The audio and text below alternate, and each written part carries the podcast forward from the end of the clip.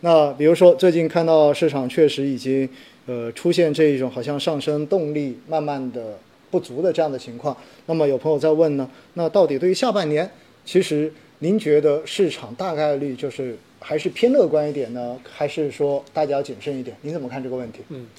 首先我觉得就是说，目前正如我们早早期所讲的，嗯啊，市场最坏的时候肯定已经过去了，嗯啊，当然未来肯定也还是存在一些风险因素，比如说我们的疫情还会不会再次波动，嗯是吧？比如说地产，我们前段时间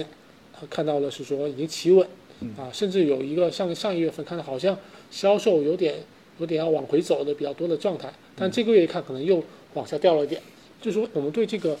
底部的这种嗯这个时间还是要抱一个一个比较长时间的预期啊，不能过于乐观。但是呢，我们就觉得是说，肯定就是说，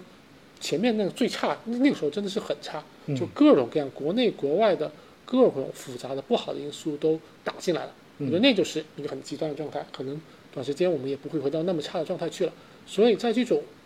这个这个这个我们这个目标下面，我们觉得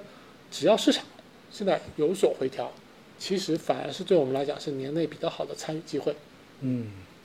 所以应该说机会还是大于风险，在某种程度上面，对不对？那么我看到哈，还有小伙伴比较关心的问题就是对于外围市场，因为毕竟美国的这个加息，对吧？六月份的加息，然后是直接七十五个 BP，并且呢，呃，在上周我们也看到了，就是公布的六月份的这一个议息会议的会议纪要。那么其实呢，对于后面的这个加息的速度，其实还是比较的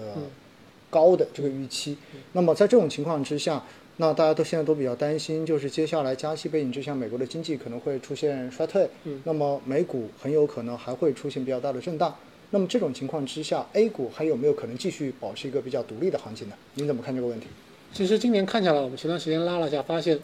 啊、经历了最多这个美股的下跌之后，我们 A 股反而是一个表现比美股更好的市场，对对对啊，这是比较有意思的状态。嗯嗯但是现在对美股，其实我们觉得也不用过于悲观，就是美股现在肯定是在开始交易说美国的经济要走向衰退这个预期啊，就是你看很多股票里面，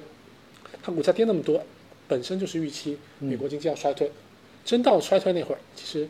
反而股市就会表现好了，嗯因为大家现在担心的就是说这个加息速度会很快，是吧？嗯但是这加息这个东西本来已经体现在股价里面了，只要进入衰退，大家反而会认为说啊，那可能开始到明年的某阶段，反而开始要降息了啊，嗯所以这时候反而对整个股票市场是比较好的状态。所以我觉得这个阶段，呃，美联储的加息也不是那么大的利空的因素了啊，很可能就是说，目前大家就是观察，第一，通胀什么时候能够下来啊，第二就是说，这个经济是不是真的衰退了啊？衰退了，我觉得可能大家这种最后的担心落地，反而会是一个好事情。所以我其实对美股并没有那么悲观的看法，我觉得美股可能相对也是处于一个比较底部的位置。所以在这种状态下，对于我们 A 股来讲，也是比较好的状态，就是它不会有一个外围大幅下滑的下跌的风险来影响我们。嗯其实说到底哈，因为市场总是交易预期的，对吧？其实现在的这个股价可能已经反映了最悲观的预期了。那未来只要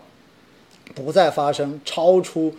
悲观预期额外更差的这样的情形，其实呢，到最后你会发现，当所有的利空全部都出完之后，可能市场的预期就开始转变了，是可能市场也就开始触底反弹了。因此呢，对于今年的下半年哈，其实外围的这一块大家也不用过于的担心，对吧？当然，市场一直都在变化，我们要去关注，比如说美国通胀的一个数据是否能够见顶回落，然后等等这一些。但是针对 A 股来讲啊，还是要特别提醒大家，它在某种程度上面，A 股仍然是以